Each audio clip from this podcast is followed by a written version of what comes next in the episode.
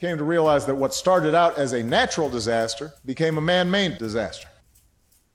We cannot control the natural disaster, but what we can do is control our response.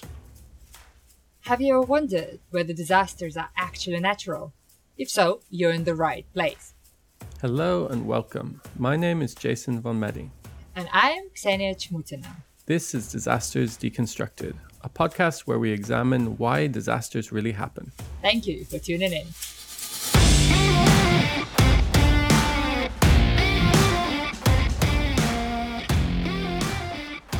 Hey, Ksenia.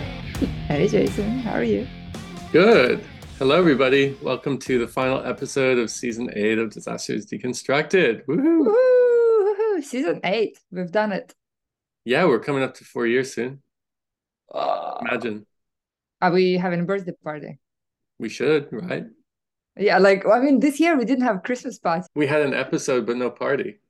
I know, shocking. So we need a birthday party. Okay, let's do that. Birthday I'll- party. I'll- I'll- yeah, I'll bring a cake, okay. and then we just sit. I yeah, always like to, I'll make a cake too. excellent. Well, we need to make the same cake, right? And like put candles and stuff. Okay. Okay. Another tradition. We're very good with traditions. That's going to be a really good birthday party. Yeah. We can, of course, live stream it, but I think it might be a little bit too much for our listeners. Well, if the Christmas parties are anything to go by, I the Christmas parties are too much for me. I'll be honest with you. but anyway, it's been a really fun season, as always. it has intense. A lot of conversations have been Mm. serious, but we had a lot of fun too. Yeah, and interesting set of guests as well. Mm. So yeah, thank you all so much for joining us this season. I guess for me, it's been really cool to talk about solidarity because, of course, we've been thinking about it and writing about it. So I'm glad we've managed to unpack it a little bit further. It's, I think, been central to a lot of things that we're working on. I find it helpful, like even in the some of the projects that I'm involved in, communities Mm. here, to draw on some of the things that we've learned with alongside recent guests, just integrating that into stuff I'm doing in community, stuff in the Mm. classroom as well. Just brings a lot of opportunity to challenge like what people, the systems that they're operating within that are really very individualistic and promote competition and selfishness and to say well hold up like there's a different way to operate different way to live your life that is better for everybody For sure. I'm glad we also got to talk about kind of solidarity in research a little bit and write about it. And as always, right, we like to talk about papers that haven't been published or properly written yet. But yeah, it's the conversation that I'd like to continue and to think more about. But anyhow, we'll talk more about the conversations we've had later in this episode. And now I have the question that I ask you every season, right? So, what's the most popular episode by download? How how are the stats looking? so we appreciate everybody for subscribing and sharing our episodes when they come out. We really value like the base of listeners that we have that download every episode and i think that's what we see generally every season is the kind of 500 or so episodes that get downloaded during the season. They're all pretty similar this season in terms of popularity if anything the special episodes this season have been maybe more widely shared the right. episodes in Arabic on the Turkey Syria earthquake, which are probably a very different audience than our episodes that are downloaded in the normal season. By the next season, usually the previous season has another 500 or so downloads on each episode. So that's how we're looking. Yeah. Yeah, nice. Oh, great. We appreciate everybody. Thanks for Yay. continuing to support us. It's and making it like worthwhile creating content. I mean, if Yeah. nobody listened, but it's still just- do it. just for us, yeah. I, yeah, it no. would still be a viable option, I think, even if there was no listeners. but yeah, we're, we're glad we do have listeners. I, I normally I don't have like a favorite episode in the season because I love them all, and I don't have favorite episode in this season, but I do love a favorite teaser because of the image. yeah, absolutely. I know Yeah, what you're right? talking about. You know what you're talking about. I wonder people if you have a favorite teaser, so do let us know which one is yours. I do have regrets though in the season, and that Oh no, what is that? well, we didn't have the audience participation Oh, episode. Yeah, it's my favorite. But man, it's been chaotic, right? 2023 so far has been woo crazy. Well, yeah, you've had some new experiences. Yeah, a, a few few new experiences. It's been a little bit busy. we But talked yeah, about you becoming a parent on the podcast before. we must have done. Although now I have Yeah. baby brain, I wouldn't be too surprised. I don't remember Baby things brain. anymore. Yeah, Baby brain. So- congratulations. Thank you. Thank you. Maybe he'll come and join us and do the ah ah ah blah, kind of noise. You get a recorder out and just get some sound effects that we can use. Sometimes I talk to him when we were, when I look at our papers and stuff, and I would say, "Oh, look, reviewer two said this," and he would say, "Oh," I was like, "Exactly right." So even the baby understands that Wow. reviewer two could be a dick, right? Get them started young. They gotta I know. gotta learn the whole culture around peer review. Sure. culture of peer review. This is going to be the first thing. Yeah, so it's a pity we didn't manage the audience participation episode. However, the next season is going to be all about audience participation, and I'm really excited about the format of the next season. Jason, do you want to tell people what we're planning? Yeah, I think since we started the podcast, probably one of the things that we intended but never really worked out for us was to Yeah. have more stories that were grounded in communities that are affected by disproportionate disaster risk. And we had lots of ideas early on about having field reports from different folks who worked in communities. And uh, some of that was probably derailed by the fact that lots of us couldn't work in the ways we usually do in our research for a Mm. couple of years with COVID. Partly, maybe our ideas were too ambitious because we're so strongly on the academic side as well. yeah. And our network of contacts is definitely more skewed that way than practitioners. But we wanted to really uh, go for this and try to bring our listeners more stories from communities. So in season nine, we're doing um, a full season, but we're going to break it into mini series that are located in communities where we or our friends are doing work. And I think it'll be really exciting instead of having like more like a talk show format that we usually have with interviews. It'll be more like merging together lots of different content from like the sights and sounds and stories of places. And mm-hmm. so, yeah, that's the plan. We're gonna bring three different locations around the world to you and stories from those places with the people that live there. I think it's gonna be really exciting. Oh, it's going to be super cool. Yeah. I can't wait. Uh, I'm really excited, and I hope lots of people will join us in, in telling us stories so that we can continue with the storytelling later on beyond season nine. But anyway, let's get back to this season and talk about the highlights.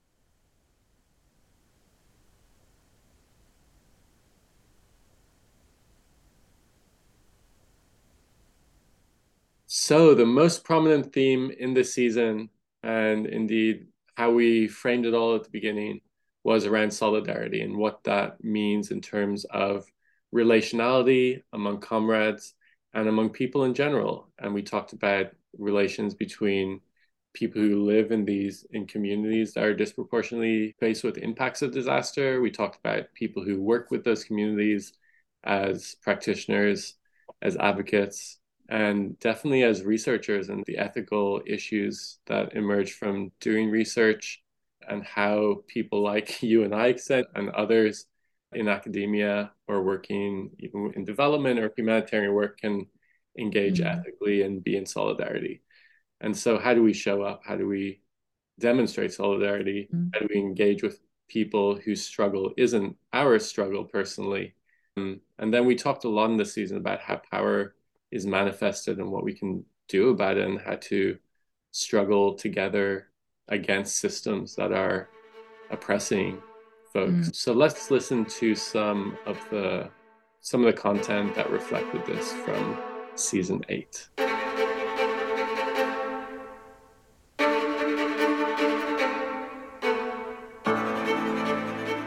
There's a way that the neoliberalized notions of self care have overdetermined the es- essential function of care as praxis. And part of what I think about with mutual comradeship is the way that it pushed back against hegemonic notions of gender because there were men who were engaging in forms of care work that are typically feminized, right? That become feminized forms of labor, but also how people engage principles struggle within organizations, not to collapse them, not to quote unquote censor a particular discourse, but to hold those organizations or those parties to their ethical standard. I think the 50, 60 plus years of state repression, if not more, have really wreaked havoc on the ethical dimensions of how we need to relate to each other in struggle. And the same thing with joy. I hate this like joy and rest as revolutionary. It's like, no, these are not objectively revolutionary, but they are foundational to revolutionary struggle, right? Because it mm-hmm. can't just be like gray jumpsuits and turnips. You know, there has to be more to it. And so we have to be mm. very careful about the liberal reductionism of joy and rest as revolution. That revolution has to have a joyful and a restful aspect to it because that's how you have somebody like Esther Cooper Jackson or Louise Thompson Patterson who were long distance revolutionaries. I'm trying to challenge myself to also be hopeful about positive things coming from that form of recognized vulnerability, but also trying to be okay with things really not working out. The other side of vulnerability is really just connecting with people and realizing that connection that you've invested in in making does have the capacity to harm you. And sometimes that means, all right, you got to disengage and be completely out of it. And sometimes it means you really have to develop the practice of naming that harm and then maybe being open to trying it again. maybe less harm happening after that, or hopefully no harm. I felt very sensitive lately to even the prospect of harm, of rejection, of disappointing or failing each other, even within my own communities that I sit in here and not demonizing people in that process as well, because that ensures that nothing productive is really going to come out of that. So it feels like a weird place of sitting with complexity where I personally don't feel like I have any neat frameworks anymore that define the right and wrong power relationships that I should be having. And it's just like, okay, how do we all recognize that this is just an experiment and we're all just trying to do our best we might think that the impact of theater or performance and contributions to society it might not be seen immediately.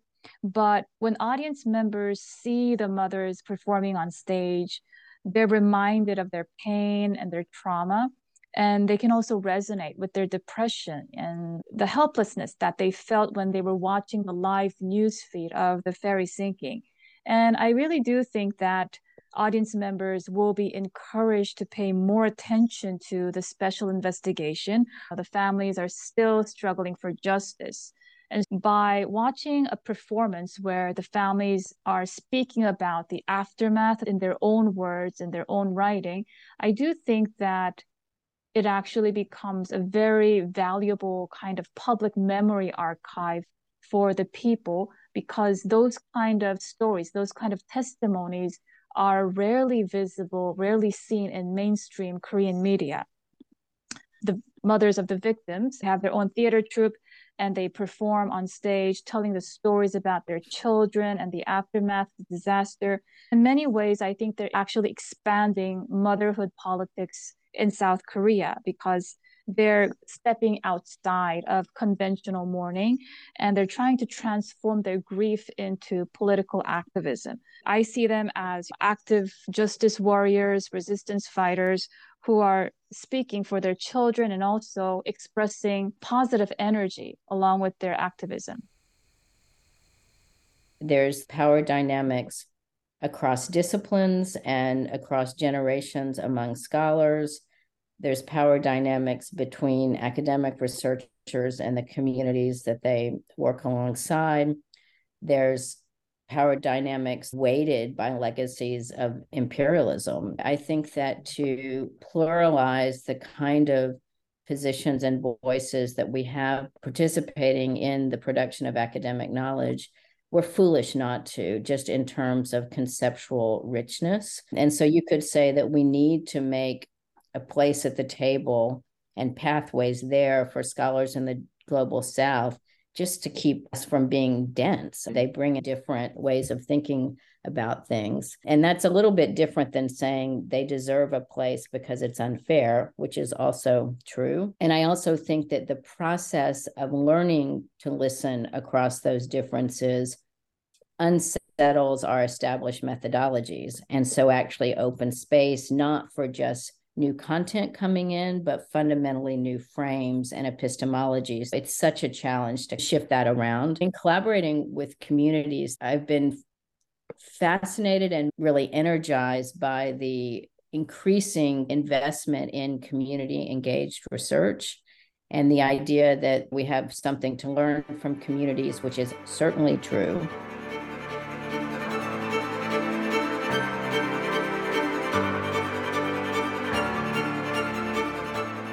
I think all of these teasers that we've listened to just now, they highlight that the relationship between people is the core of solidarity, right? In that solidarity isn't about proving that we could be kind to each other if we wanted to, right? It's not about providing hope or providing charity to oppressed people, but it's more about supporting projects for social change, even if you as an individual not affected, right, by, by, by that oppression.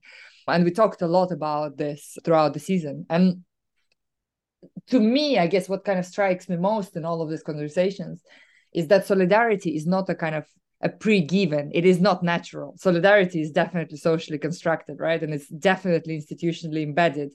And it always therefore relies on this language of morality maybe kind of language of justice language of ethics that derives from a broader social vision that we and i use we in quotation marks here share with each other right? And that vision stands in contrast between us and them and that is the foundation of solidarity. And then of course come the rituals and the symbols and rhetorical appeals right and vocabularies like marches and banners and picket lines. But all of that sort of performative lines of solidarity whereas still at the foundation of it is the moral values that that we need to think about if we are to stand in solidarity. Yeah that's a good point. I think there's a need for a deep political thinking or action orientation that can facilitate solidarity, especially in a society which is anti solidarity. Mm. And so, like you said a minute ago, that's not natural. And I think to some degree, we all have the natural capacity for solidarity, but also for selfishness. And it comes down to what is the dominant orientation or way of relating in our society that we are living within or within our organization. And if that society, for me, like living in the US, that society is fundamentally oriented towards competition and selfishness and self preservation and like we've seen in research, a lot of time when we see acts of solidarity, it's often when that system is disrupted. And we have a, a lot of disaster research which shows that in different instances where people come together, where they share, they see sometimes for the first time their shared future together to try to respond to a crisis mm. and act in this certain way. And it comes naturally at that time, but then it's like, okay, the panic is on behalf of those who are at risk of losing power in that crisis. So we have this elite panic, and we talked about that on the show before. I think that there's been some really interesting conversations in the season getting to that, like how much of this is part of just being human, mm. how much of it is about the systems that we live within and how we've been socially programmed and also just trying to survive and trying to be well. No, for sure. And I think what you're alluding to here is this idea of collective power that maybe we don't really accept, right? Because we don't really have good examples, or we think that we don't have good examples historically of collective power that suggest solidarity. And with that, the, the phrase united we stand, divided we fall, right? Mm-hmm. So the whole idea of solidarity is grounded on the idea of unity and cooperation. And this actually this leads us to the second theme, which was really prominent in this season, and that is the theme of status quo. Inevitably, we talked a lot about status quo, and it became clear to me again as we were unpacking this topic. And we've been talking about status quo from season one. I, I think we, we probably mentioned it in every episode, right? Well, that that makes a lot of sense because we started the podcast when we hosted IREC as well, and that was oh yeah, true. Resisted. Yeah, yeah. That was all about resisting status quo, so it makes total sense why this has been a theme for us in the podcast. Yeah, I think the reason we were talking about status quo in this particular season quite a lot is because it is actually so difficult to resist the status quo, not because people necessarily like it, right? Or agree with the status quo, but because we know what the status quo is. There is only one status quo. This is how we currently live. Whereas changing or resisting the status quo would result in a million of possibilities, in a million of unknowns. Like we literally don't know what is beyond the status quo, right? What is the next path? And that will perhaps lead to new struggles and create new solidarities. But that unknown is really quite scary. So let's listen to a couple of more ideas.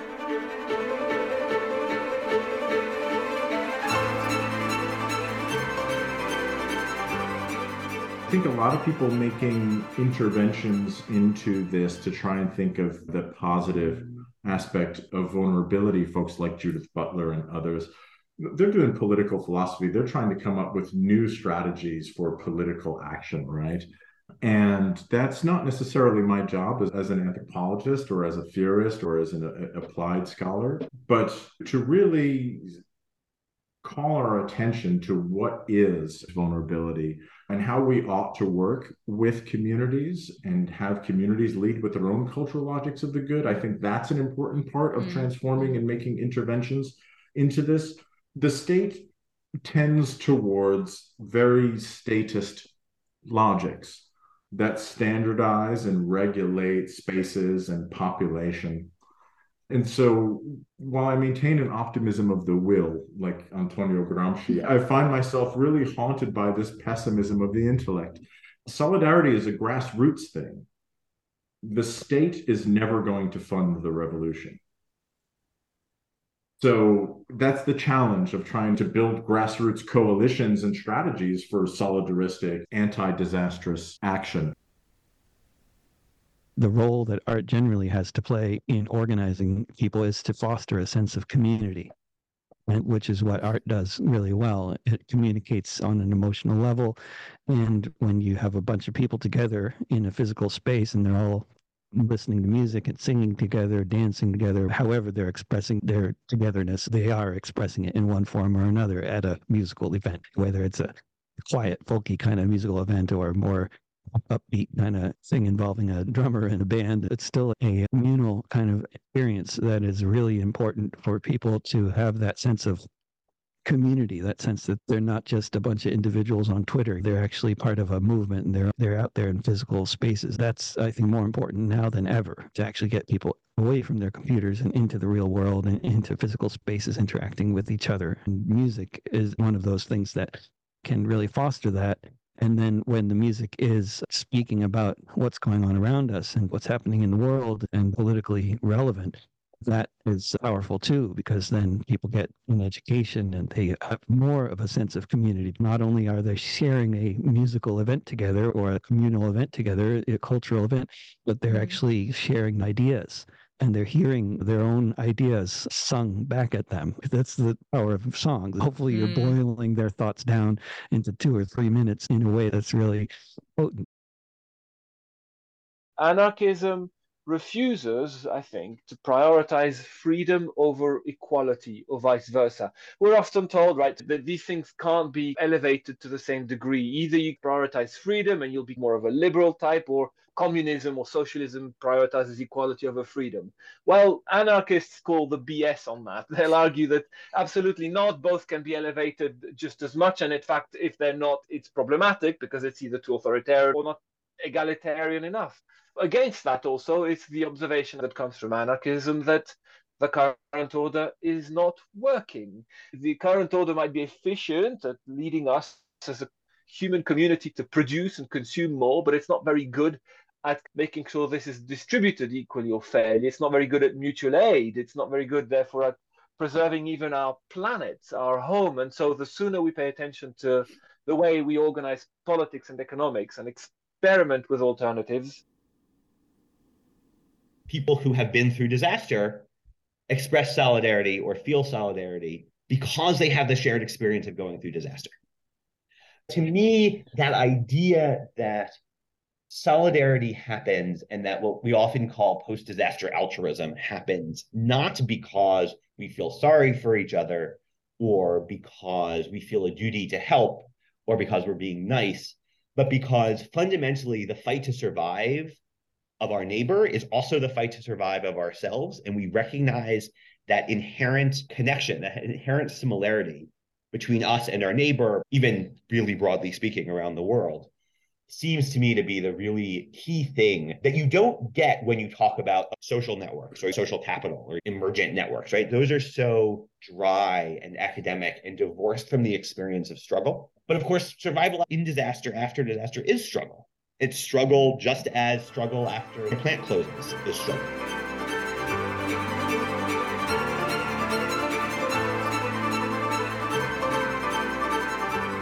Yeah, so I think in these teasers from the season, we get some key ideas around how there's possibilities to come together and build relationships out of political struggle, out of ideology, out of vulnerability, I dare say, to actually resist dominant systems that are oppressive.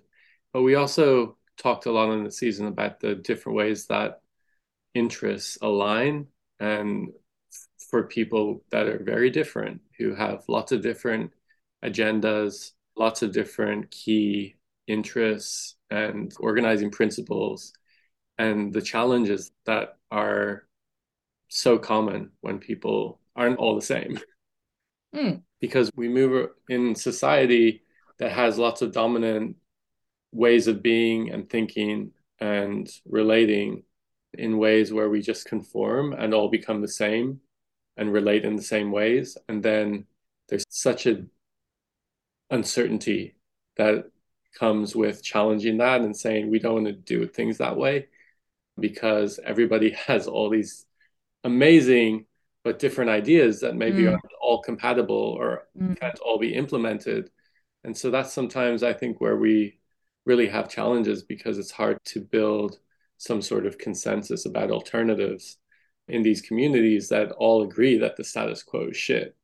But there's lots of different ideas about ways forward. Yeah, and I, I, these ideas very often come from dreaming, right? And not in a fairy tale dreaming way, but dreaming as a political act. And I don't think we're very good at that. We very often, when we talk about resistance status quo, we only relate to the things that are clear and understood, right, in the current reality, which then, of course, reinforces status quo almost. And I found this quote by Freire about dreaming, which I knew you would like, right? So let me quote. Go so Freire notes that integral part of the historical social manner of being a person is dreaming. There is no change without dream, as there is no dream without hope. Yeah, I think it's something that we're definitely not good at. I think some of us are maybe afraid of it because there's such a strong story mm. about how utopia is not viable. Right, right, right, right. So, and that's a really strong thing. And I think it's partly just the so called historical victory of capitalism. And like the end of history, that kind of idea. Mm-hmm. And all of you with these utopian ideas about equality and redistribution, like you've lost. And so anybody who's dreaming of an alternative, a lot of folks in society believe that you've already lost. Yeah. And then it's like, well, do we just try to convince people that's just the narrative you've been told and it's not really true and we actually need mm. alternatives?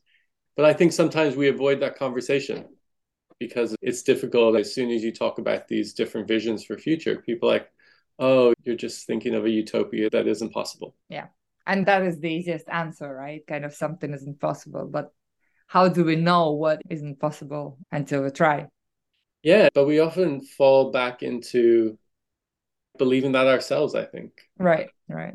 And then we settle for incremental change in the system and tweaking the system that is failing everybody because that's more possible or it's more pragmatic. Yeah, and the system is set up to be that way, right? Because the system yeah. is keeping us busy with other things, right? With being productive, with being efficient, with, I don't know, earning, living, and paying mortgages and this and that, right? So there's no time for dreaming, there's no time for getting together. And that's where the hope fails.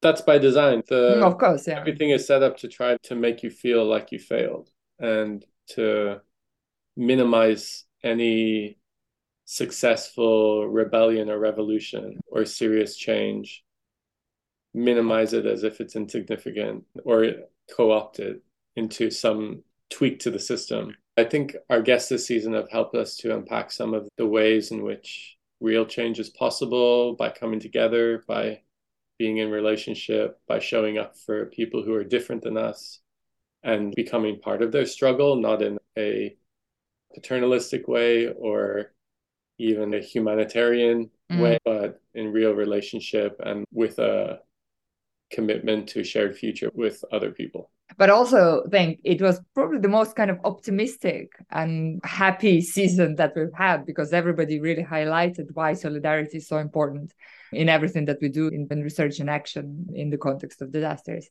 I guess that's it for the season. We really hope you enjoyed all the conversations we had. And as always, thank you to all our guests for all your time and for your support. We'll be back in a couple of months with season nine. Exciting. And for anyone who hasn't seen, right, we do have disasters deconstructed in different languages, which is incredible. We have teams producing content in French and in Spanish. If you haven't seen those and you speak those languages, or you know people that do, please go and check out those podcasts that are affiliated, but we're not actually involved in the production. So check those out French and Spanish podcasts, and also the two Arabic language episodes that were produced this year already. If you know anybody that speaks Arabic, you might want to share those episodes with about the Turkey Syria earthquake. We'd appreciate that.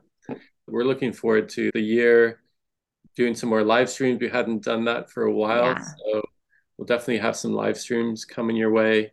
And I noticed another thing that we haven't really talked too much about books of late. Maybe it's because we haven't been doing live streams, but we talked about books for a whole season, but we haven't really this season talked about books too much, except with some of the authors that were on the show, right? Yeah but that doesn't mean that we haven't been reading. Like i guess yeah. you and i talked about the books but yeah. we haven't discussed it. So yeah okay. We need a suggestion for book group live stream. So come on people tell us what we should read together and we will.